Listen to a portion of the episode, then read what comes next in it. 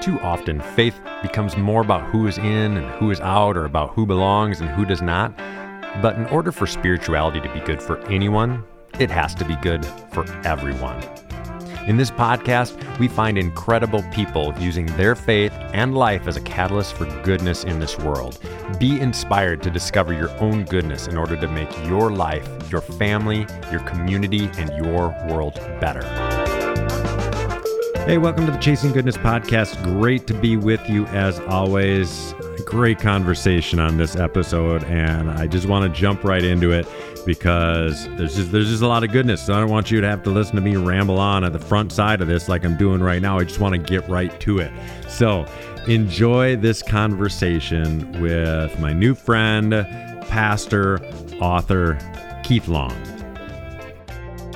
I'm pretty pumped to just be on this Zoom call with you. We had to reschedule a couple of times because of me, but this is one of those, you know, every once in a while somebody says you have to have so-and-so on your podcast. And when anybody says that, I take it very seriously because, you know, that means they wouldn't have said it if it didn't matter. And so we have a mutual friend, Ryan Wilkom. And since the early days of the Chasing Goodness podcast, I think probably back when it was still called Jesus Never Ran, he kept... Every time I'd run into him, he's like, you know, have I ever told you about Keith Long? Have I told you about my friend Keith? And so I kept, you know, hearing about you and meaning to reach out to you and then just never did. And then we ended up going to, so Brian has this thing called Beer Church in Eau Claire, Wisconsin. Yep. And we both went to Beer Church. And that was, even though I'd heard of you, what feels like a million times before then. That was when like the legend became real. And so I'm excited. I agree. Yeah. Brian kept dropping your name too. And And so when I saw that you were speaking, I was like, I'm going to this. I'm like, I got to hear this guy. Brian's done a great job of planting seeds. So yeah, he's good at that. So Keith, just get everybody up to speed. Just share a little bit about who you are, what you do, where you live, whatever you want to share is fine. Just give us a little bit of a view of who you are. All right. So for those of you that know the Enneagram, that's kind of a big thing. I am an Enneagram 6. I am the loyal skeptic, and I've known this since seminary. I took the Enneagram at that point. And it only really started to make sense after I started writing my first book, where that comes from. I'm a questioner. I am curious. I am constantly exploring and seeking out the truth about everything. So that's kind of the overall 40,000-foot view of who I am. Where that has led this journey is pretty interesting. I read your book, loved it, Matt, where you talk about being kind of the class clown and always trying to make people laugh, and that was me. That was me from about 8th grade and on. I was always looking for a laugh and trying to, you know, forge my identity as the funny man. I was in theater and we made movies constantly. This was in the age before YouTube. Thank goodness, because holy crap, I have a ton of blackmail that people could use against me. Or maybe you'd be like, if that was YouTube days, maybe you'd be famous. Maybe. Oh, exactly. I just missed it. Yeah. Either way, it could have gone either way. I definitely don't know that I would be a pastor with some of the stuff that we did. Okay. Some of the language that I utilized. So yeah, expansive vocabulary is what I call it. Just an exactly. Word. Yeah. So I kind of started to come out of my shell around 8th grade. I was, you know, kind of was always crazy with my friends, but then I always knew, like, I kind of was shy, and kind of kept to myself. But then something just switched. I remember in middle school where I was kind of a bigger kid, and I was just kind of tired of, like, getting pushed around because of my weight. And so I just, like, adopted self-deprecating humor, and then kind of just utilized humor and joy, and just kind of like, I don't care anymore, you know? And so that kind of just took me in, but I was always curious about spirituality and religion and faith, even though my upbringing, you know, it was a small church, which is weird because I grew up in the metro, in Minneapolis. St. Paul area. But the church I was at was a small Methodist church. And I, had just a few kids in my confirmation class. But I really latched onto those adults and my pastor and just peppering them with questions constantly about the Bible and Jesus and God and the universe and all that. And so as a pastor now, I'm sure I was like their favorite because you love those kids that are constantly asking you questions. So yeah, I kind of just... what was the... Because there's, there's some kids that are interested in spirituality and faith. And, I was one of those kids as well. But what was the moment in your life? Like, from that point, did you want to be a pastor like immediately, or was that something, how did you get to that point? Because being a pastor it's no joke. That's a big commitment. Yeah. So what got you to that space of thinking that this is a good I definitely did not want to be a pastor. I wanted to play for the Oakland Raiders. I wanted to be a football star. And then as I got into high school, I really got into acting and, making movies, so directing and writing and that kind of stuff. So those were, I kind of had my eyes on the prize of something like in Hollywood. And so, but I kind of just, I floated between groups. I didn't really have like a set place. And so by the time I got to college and decided to major in film, and that was a blast. But then, all my friends and everyone was partying and I wasn't really into the party scene. I just loved making my own joy, and my own humor and that kind of thing. And so I didn't really have a place, and I wanted a place, and, I kept getting hit up by this guy, who lived on my floor in college about going to this Bible study. And so that kind of then triggered the curiosity about, the Bible and God and what that was. Of course, I'm also hearing from my other friends like, oh, the Christians and blah, blah, blah. But, something just kind of, was awakened where I was like, well, this might be a group that I could, fit in with. And so then I started going to Bible studies and eating free pizza and, of course, free food and, and meeting, cool people and just having good conversation. And it was all very foreign to me because that was not, the evangelical scene was not what I grew up with. And so I wasn't really sure how to orient myself within that crowd, but my friends were cool. We have that. We have that. It's funny. Like we almost have the exact same story. You grew up in a pretty traditional setting, as did I. I got to college. Somebody invited me to a Bible study. Somebody on my floor. I had no idea what this evangelical thing was. Yeah. So when I showed up, I didn't quite know how to fit into it. There was language. There was things going on that I just didn't like. It was like this weird little subculture that I was like, I think I want to be a part of this, but I'm not quite sure how. And so, for me, it was like my saving grace was that I was a musician. And so there's kind of like this easy way in, where it's like, oh yeah, we need you. We need a guitar player. I didn't quite know what to do with it all. And I don't know if you did this, but I walked into it kind of, and I kept it all a little bit at arm's length. Like I was really interested in what we were doing, even went to some retreats and things like that. But there was definitely like some level of it that I wouldn't like go all the way in, I felt like at least in those college ministry places, I stayed on the periphery, which from some of my friends who did get way into the college ministry stuff, sounds like maybe that was a wise choice, but still like a great thing. Like I met some really cool friends there and really good people. I, like you, was not big into the party scene in college. So it is a little bit of like trying to find that group of people you're going to land with. Yeah, exactly. And and it's weird. So it's like, well, I fit, but I didn't fit. Like I remember going to Panama City Beach with Campus Crusade for Christ during spring break.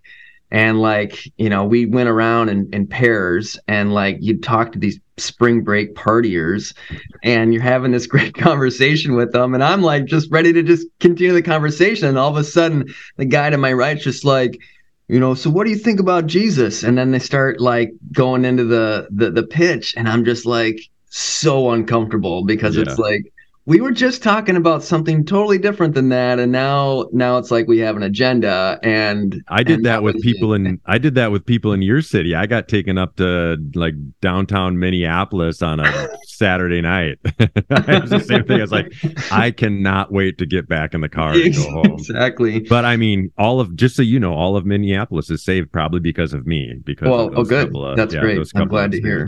Yeah, so you're welcome. So that was kind of what got me in. So I was in that crowd, and then another floor mate thought I would be good for Bible camp, and it was a Lutheran Bible camp where he worked in the summers. And I, again, I was just flying by the seat of my pants. Like, I didn't have anything lined up. I mean, my major was film. I made movies. I didn't have internships or anything like that lined up. So about my sophomore year, this guy was like, you'd be a great Bible camp counselor. And so I was like, yeah, that sounds great. And so I interviewed there and got the job working at a Bible camp in central Minnesota, with elementary age kids. So then I just, my inner goof just totally took off that summer, and then got with other inner goofs, and we all had a blast, and lifelong friendships were formed. And then that's kind of what got the ball rolling for ministry was, oh, I'm really good at this, and I love this, and I feel alive and all that. And so then, you start meeting people, having conversations. Met my wife at that camp, who was a lifelong Lutheran. And so then that kind of just, again, then it's like, you only hear it so many times where people are like, you should be a pastor. You should be a pastor, and I'm always like, nah, I'm not doing that. But then eventually it was like, well, I think I might do that. Yeah. I love it. So how long have you been a pastor for then? I've been ordained for 10 years. Okay. 2012, August 2012, I was ordained. I've been in ministry informally since camp, probably around 2000. So okay. And you're a senior pastor currently? I'm currently a senior pastor, and what that means is that I oversee staff and the congregation. I'm technically the only pastor here, but we do have she's in seminary, is my right hand, and so she, I oversee her, and then we have an administrator. So I mean, it's I usually just tell people I'm a pastor, technically I'm a senior pastor. If I was you, I'd say I'm the pastor. I am the pastor. The pastor, the one and only.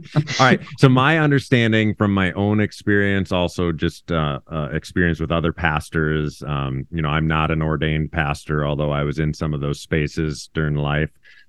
There's this, and tell me if you have experienced this, but I know when I was in those spaces, there's this extreme pressure to feel as if you have to have the right answers, or just have some answers, whether that, I spent a lot of time in coffee shops with people and meetings with people, just, trying to field question after question after question after question. When you get up there and preach on a Sunday morning, which I've done a lot of, there's this expectation that you're going to bring about, I guess the easiest way to put it, for the longest time, I felt like I had to give people a sense of certainty about God. Mm-hmm. Have you carried that same kind of weight that I experienced?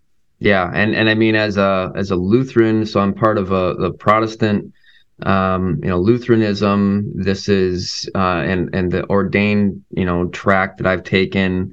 It's 4 years of seminary, 3 years of coursework where you're taking theology and history of the church and the languages. So we had to take Hebrew, which is what the Old Testament's written in, and Greek, which is what the New Testament's written in. We had to, learn that language, those languages, and so I definitely you get done and you have all this, information and knowledge, and so you are seen as an authority figure that will have the answer. And I tell you, the people are not used to hearing pastors say, I don't know, that's a good question. Like, they're expecting people to be pastors to set them straight, especially, the boomer generation.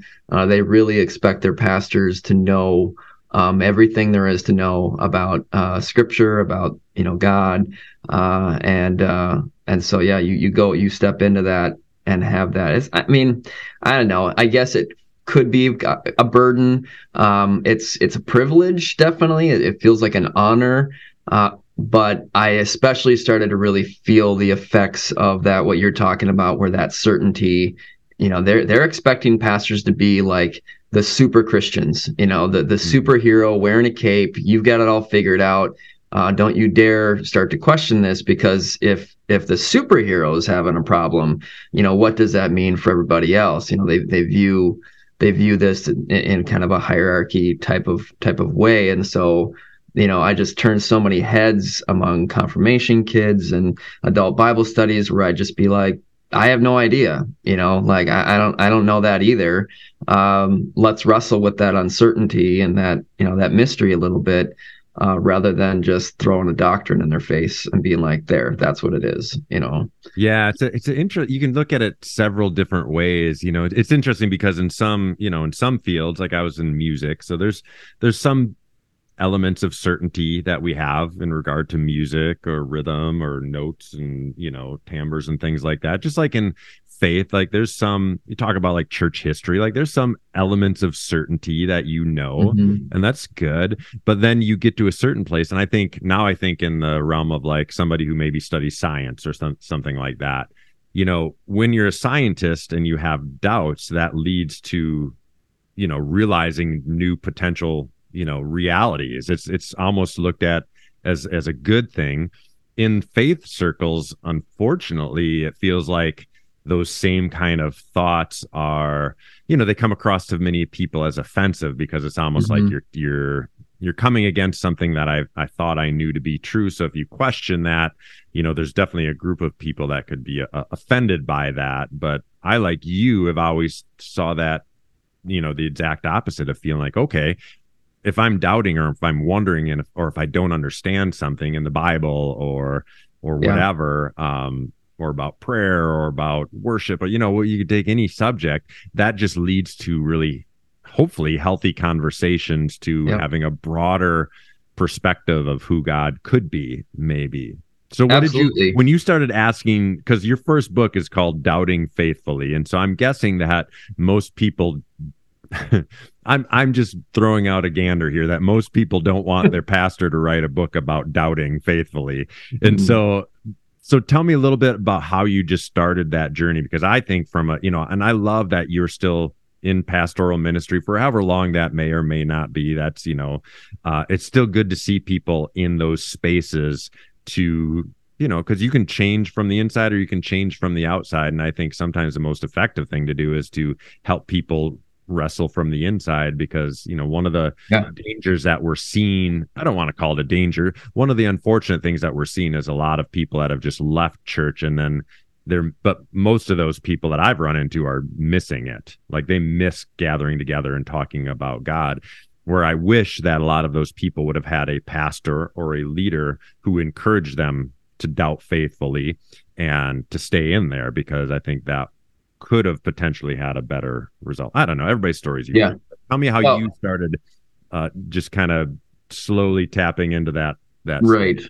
Well, people like you and me, we like to pull on the thread, and then we keep pulling on it and pulling on it and pulling on it. And we enjoy the adventure of where that loose thread is leading, and we adapt along the way to figuring out. And as more and more of the tapestry is unwound, we're just like, this is awesome, right? Yeah. Like, that's what we're going to make out of this. Exactly. Look at all this thread I've got. But a lot of people in the church, it's their faith is like a house of cards. And if you pull one, and the whole thing could come down. And if they, especially for an older, Christian who spent their whole life, coming into this belief system, that's really scary if you suddenly knock down their tower and be like, well, there you go, So I'm able to see and usually intuit what kind of person I'm dealing with when I'm having, pastoral moments. But it's a bit challenging from the pulpit for sure to navigate that. But what I've always told people is like, look, pastors are people too. Mm-hmm. And so we are in front leading you, you know, in worship. And I'm sure you've experienced this too, where like, you know, you've had to lead worship on days where like, you know, your cat just got run over and it's like, you have to figure out a way to still lead when you've got this stuff going on in the background. And so my background just started to really make a lot of noise a couple of years ago, and just started to really having to figure out a way to, well, okay, I'm supposed to be this person out front of people and when I'm with people in ordained ministry, but behind the scenes, like I've got, you know, friends that are suffering and, you know, my family members are dying and I've got like, so all of this is kind of going on and that's really what instigated it. And, you know, in the book I talk about my friend Carl. And so Carl and I were just super close in high school and we were constantly making each other laugh. And that was just kind of our thing. But then we also had some really deep conversations and he was one of the few friends I had in high school where, you know, we would just sit, you know, and talk for hours about life and questions and, you know, always able to make each other laugh, but definitely being able to have serious conversations. Well, Carl, ended up getting ALS. And, at, you know, around, you know, 38, and he was just a beloved teacher, and, elementary, you know, school teacher and just an amazing person. And so then we had just started to reconnect and this disease just totally, you know, just ate him, you know, I mean, I don't think it was 18 months, you know, some people live for much longer with ALS, but it just, you know, but he carried that with such grace and poise and humility and love. And I mean, it was just amazing, but he was agnostic, you know, I mean, he definitely had more of a, you know, agnostic atheist type bend towards religion. And that was hard, you know, that was hard for me, to just be like, well, you know, my religion teaches me that these people are condemned to hell. And I was just like, nope, like that's bullshit. Like I will not accept that, you know, 'cause Carl is just the most beautiful person, you know, right now in this moment. And you know, not perfect. But I just couldn't reconcile those. I couldn't reconcile my religious, you know, beliefs with what was happening in my personal life. And so that was kind of just that last straw, I guess, where, and then when he died, you know, I was with him the last week of his life. You know, I have the blessing of having a very flexible schedule. And so that was important to me. So he was in hospice and I was with them every day. And I was like, if anyone's going to have the deathbed confession, you know, to convert to Christianity, you know, I would have been the guy that he would have that with. And he didn't, like, you know, and I did a commendation for him and I had to adapt the language and not use, you know, any religious language, but that was important to me. And I, you know, and he seemed appreciative of that. But then after that, it just, I just kind of spiritually snapped where I was just like, I can't, this isn't working, you know? Yeah, so when you were going through that, so when you're struggling with the death of your friend and you're still expected on a Sunday morning to go, you know, do pastoral duties, you're still meeting with people, you're still doing all the things you've always done. So when you say you that kind of snapped or you know, something changed within you, like how did you even manage that? Because I can't imagine going through that kind of loss and those kinds of struggles in my mind and yet still going up there. And well, you got to be pretty creative. I'll tell you that. Okay. I just started to, I still preached, but I just really pumped the brakes on any sort of, you know, certainty, okay, on any sort of assurances that, you know, I couldn't back up. So I just asked a lot of questions in those sermons and I talked a lot about just kind of the historical context, which I still do to this day, about where the Bible is written and kind of just looking at, you know, again, wrestling with the text.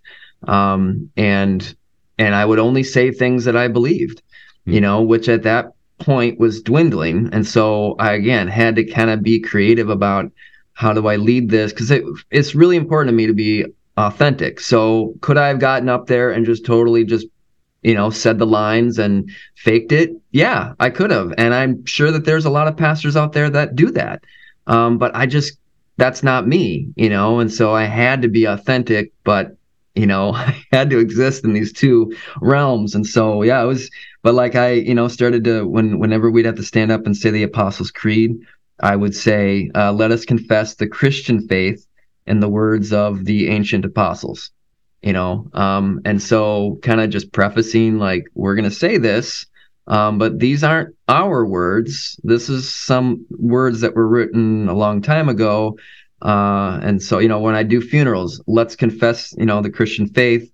And then I would say the name of the deceased person, you know, and this was their faith, you know, so we're going to say that. And so, you know, I just try to find ways to, you know, work around the system.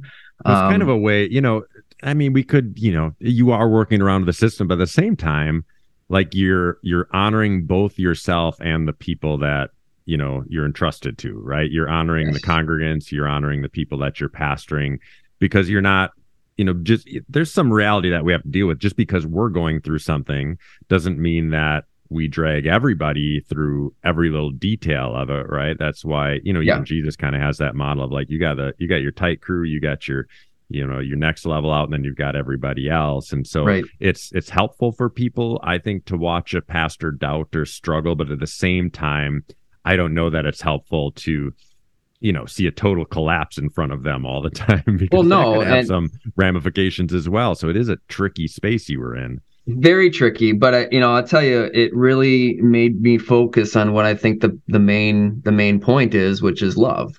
And I really, it made me say, you know what, this isn't about being right. This isn't about being wrong. This isn't about being certain. This is about, for me, you know, this is about Jesus, and this is about what he came to do. And I believe that's to love people, and to stand up for, you know, the people that were kind of on the margins, and to kind of just, you know, the main thing, you know. And so for me, and I kind of talk about this in the book, like at that point, I didn't need somebody to tell me that God loved me, you know, in order for me to function. You know, I experienced love from my family members and my friends, and, you know, I had love for myself. And to me, that was just, you know, enough, where I just got so tired of hearing, you know, the other layer of this was that I was in a really difficult church at the time, where the leaders I was serving with were being assholes to me. And I had to sit and listen, you know, to hearing how much God loved me, and from their mouths, and just being like, yeah, but you're not really being super loving to me. You know, I'm getting more love from my friend Carl, who's an agnostic, than I'm from you, you know. And so that part wasn't jibing at the time either. And so that was where I was just like, you know, that this really doesn't make any sense. And there has to be a different way to go about this than the current way, where we just say, God loves you, God loves you, God loves you. So we don't have to, we can just treat you like shit. And, you know, but God loves you, so that's fine.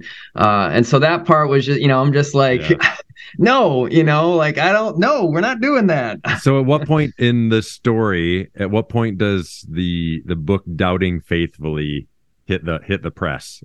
At what point does that come out into reality? So that comes out, I start writing that after Carl dies. Then while I'm writing it, I'm still in this toxic situation, and kind of just using the writing to just get me through it.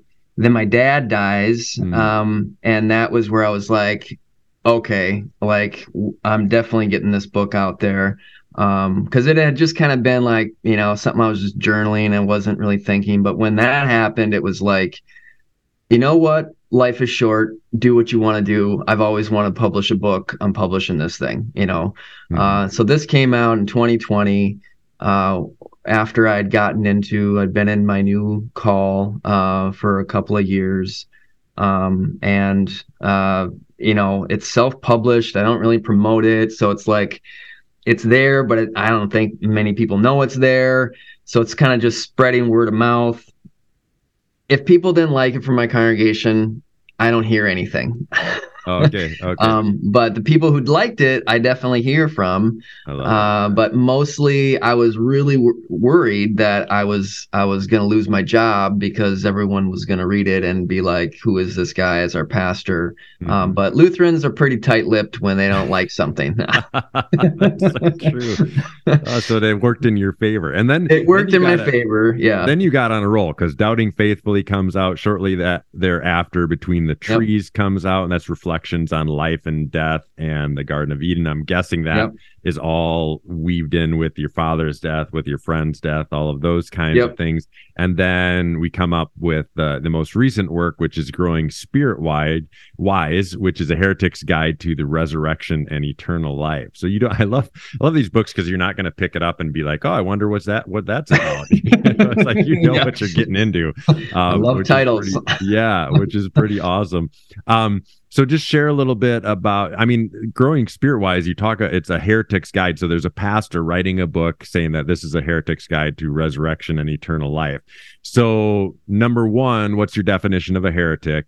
And then number two, what was the intention of that book, of the Growing Spirit Wise? So...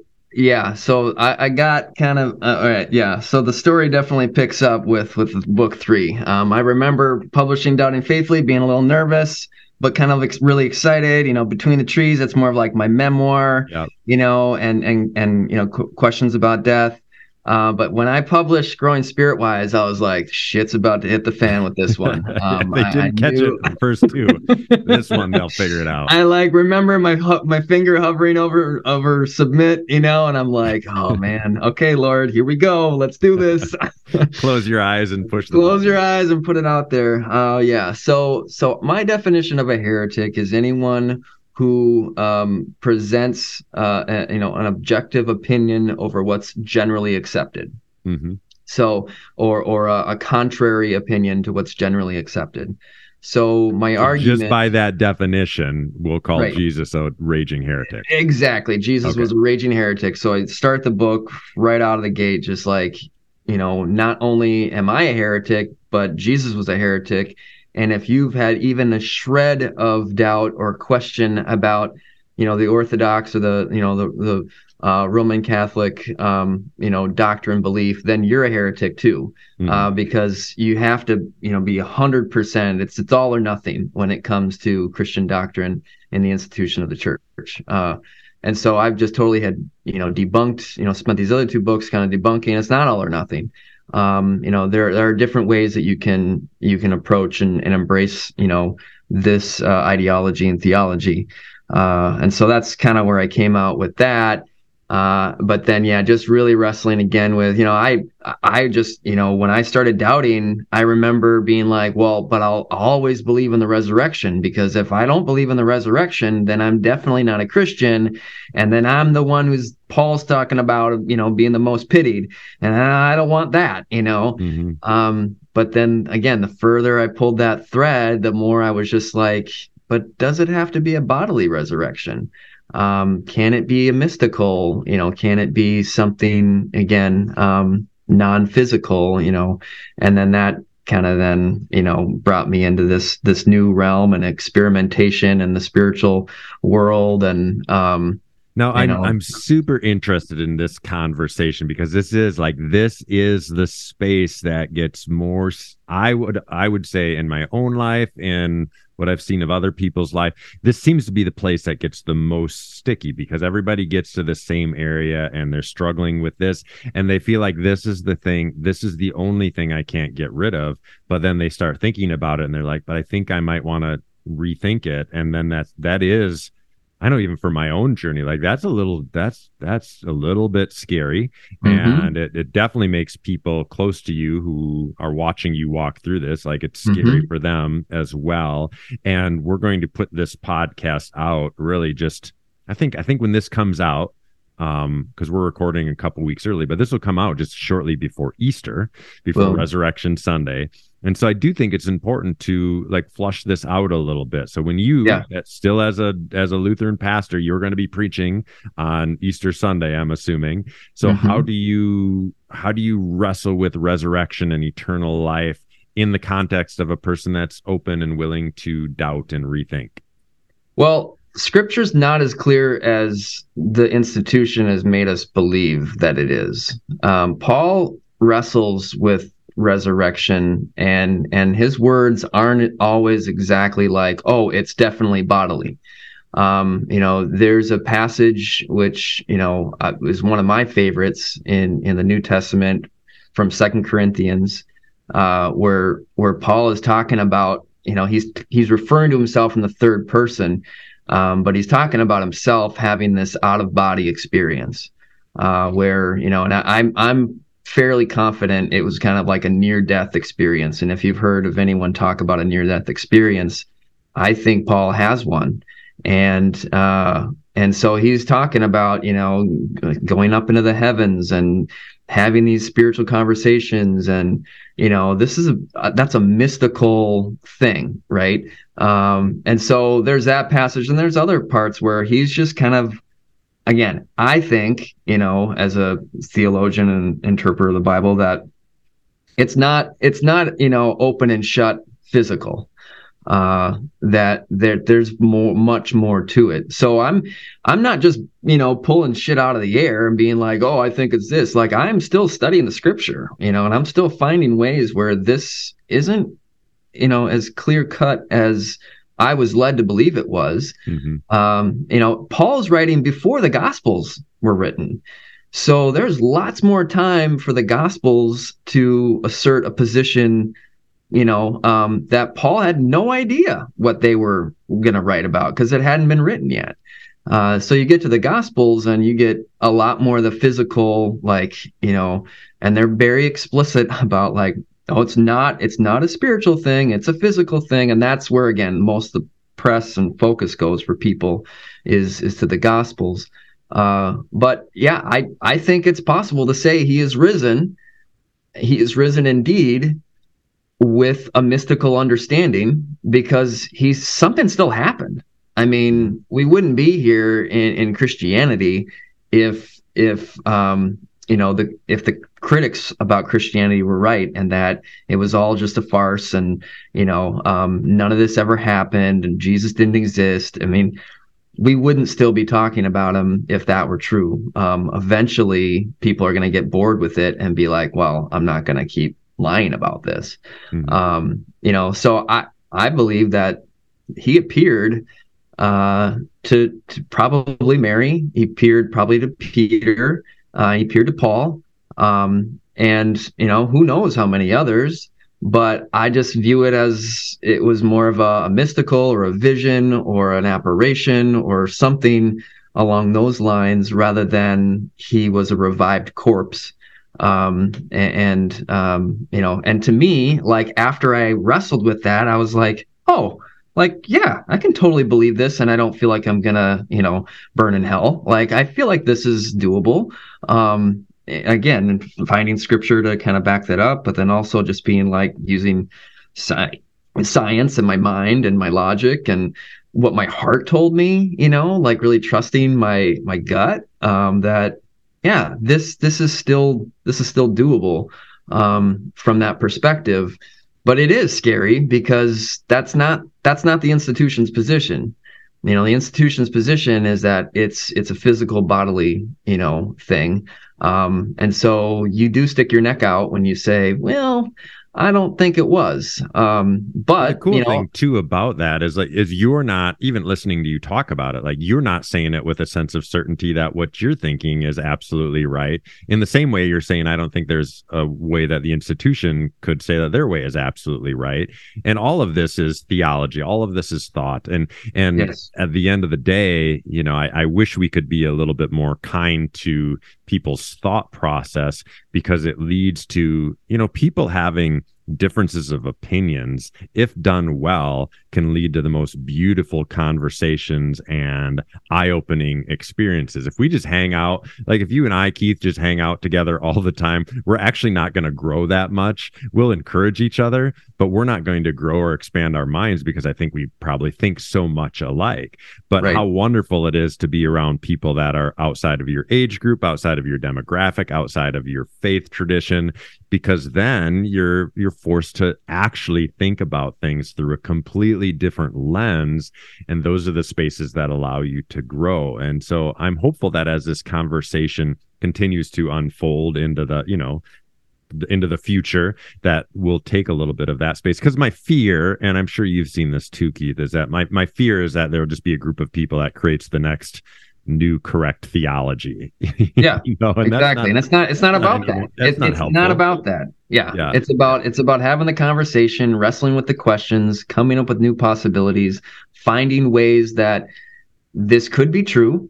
You know, and again, not having to be like, but I'm right and you're wrong. Right. Because like, even like when you're sharing that about the resurrection, then like my mind goes to, awesome, great thoughts. And then here's a list of questions, right? Like every answer leads to more questions when you're talking about faith. All right, jump into then the context of eternal life, because again, we're coming up on Resurrection Sunday, on Easter.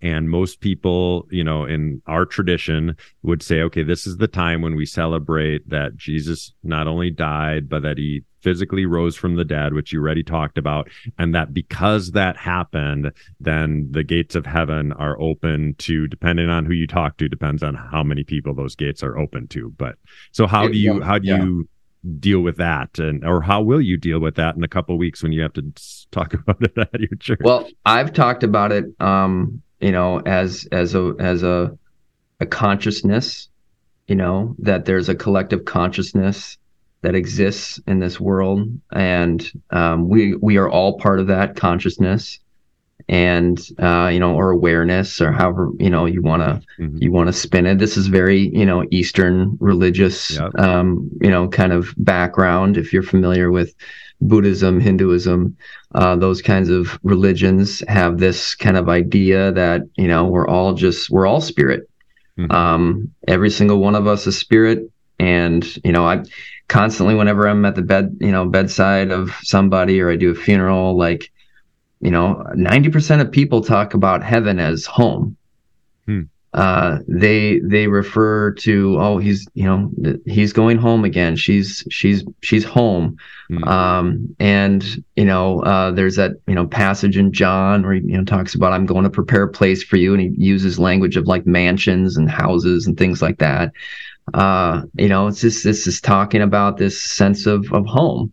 And so I've really wrestled, and I've really explored that out. And, I have a totally new understanding of, you know, what it means to be eternal.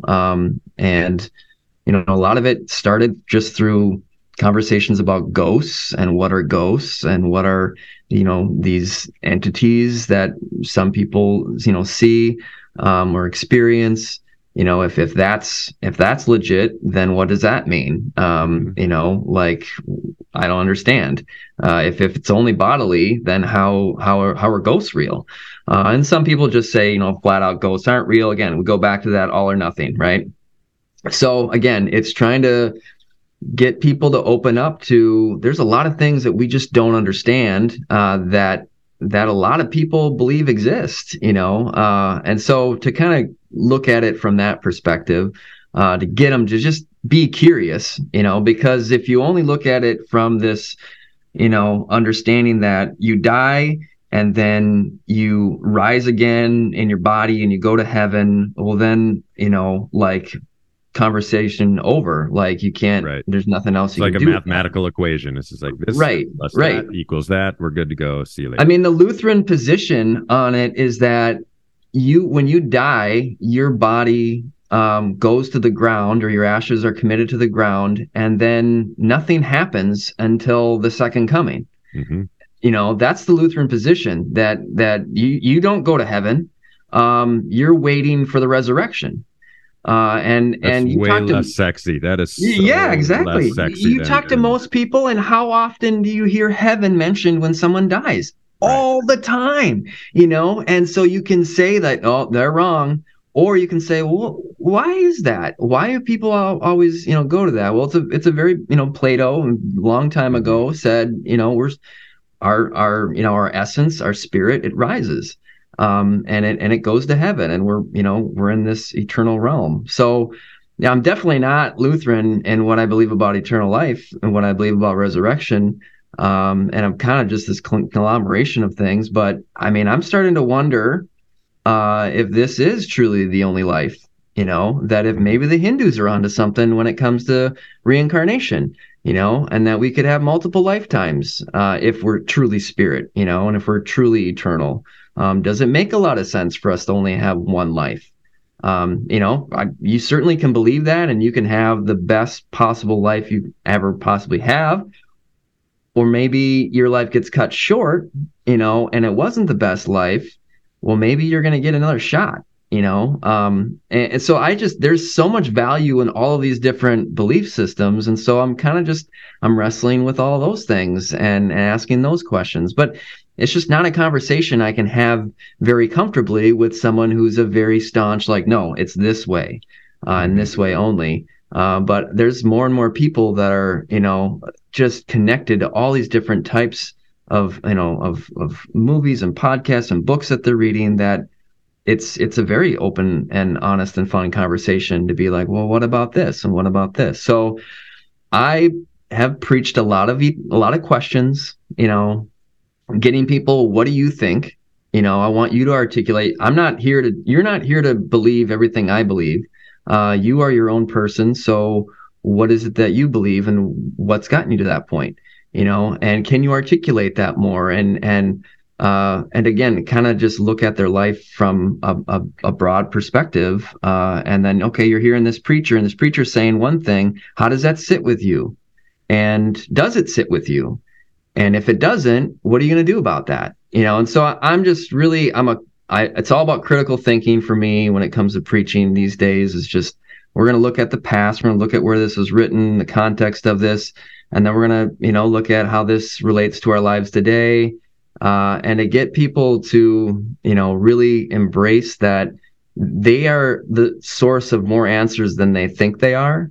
And that's the other thing I've been struggling with as a Lutheran pastor is, you know, we do this confession forgiveness, you know, all the time. And we just tell people how much they suck and how much they need God's forgiveness because they're horrible and they're, you know, sinners. And we're constantly, you know, and, you know, original sin, that concept comes up again. And again, I'm just kind of at the point where I'm like, no, I think we're better, and we're, you know, there's more goodness in us than we've ever been told or given credit for, and to kind of, again, you know, beef people up, give them that message of, you know, embrace who you are, because you're actually more awesome than, you know, you may have been told. And again, main point, like that's that love, like that's that message of love that Jesus, you know, came to proclaim. So and I got going there on my soapbox there, but I mean that's awesome. You know.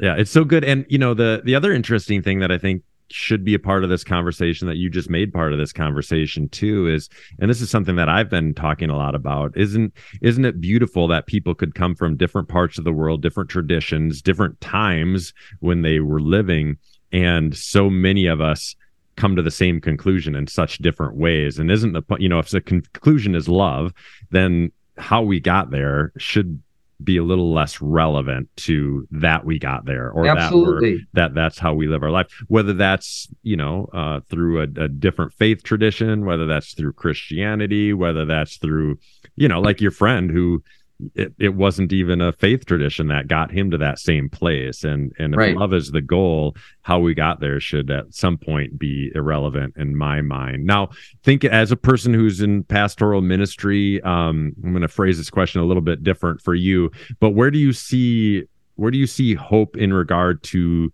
kind of the movement of faith going forward? Oh, geez.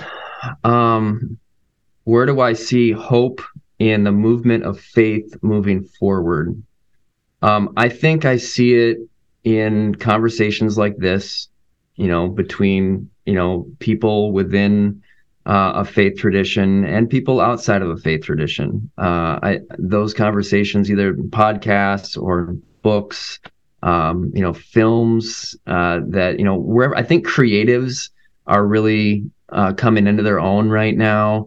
In a way similar to the Renaissance and period where it's starting to just. I mean, there's just so much content out there. Not all of it's great, but the fact is that people are feeling inspired to create stuff, and I think that's part of our eternal, our eternalness, and being co-creators with the Spirit, that we just want to create, we want to put stuff out there, and we want people to engage with it. And that's where I'm seeing I have hope, and that I'm not the only one trying to create something, and I don't really know what it is.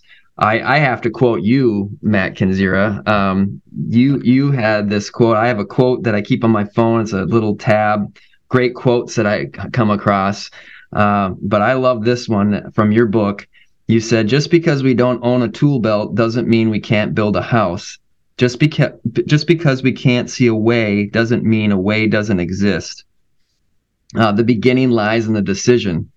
I love that, and I've hung my hat on that, because I don't really see a way, but I'm gonna keep creating and hoping that the path kind of just fills itself in as I go, as I do this, because I'm contrary to what you might be thinking, I'm kind of the outlier in this Lutheran tradition, but I so I just see a lot of hope in how people are finding their voice and sharing it, and willing to engage with others, again, mostly in the creative spheres, because we're also seeing this in a more toxic, negative way, on social, media platforms where people aren't really interested in the conversation. They just want to throw, their thoughts out there. So that's not really it. It's more, where people are wanting to collaborate. You're bringing people onto the podcast. I mean, you could just, and sometimes you've had podcasts where you're just talking, just yourself, but I still love that you're bringing in different voices and hearing and having those conversations. And again, there's so many great books. I got this sabbatical coming up, and I got a grant to get books as part of that. And I just been ordering books, and I'm like, it's going to take me forever to read all these books. And there's just even more of them out there, to keep going. But, I think there's a lot of people are asking the questions. I'm not the only one asking the questions. People are looking for a new way. And especially thinking about that quote, like, you're getting into it and you don't even have tools, you just have your voice, you just have who you are. And you're, for whatever reason, finding that this is the time to share it. And the universe is obliged, because there's all sorts of different ways you can share it. I mean, I self-publish these, and, you can start up a podcast for nothing. So it's pretty cool. Special thanks to Keith Long for being on the show today. Wow, it's a lot to think about. That is a lot to think about. Make sure that you pick up all three of his books. I'll put direct links in the show notes of this episode, so you can go straight to them and purchase them right after you push the pause button on this podcast episode. You can find me at my website, mattkendziera.com. You can find me at Matt Kendziera on Facebook and Instagram. This podcast, Chasing Goodness, is also on Facebook. But more than anything, let's continue chasing goodness together.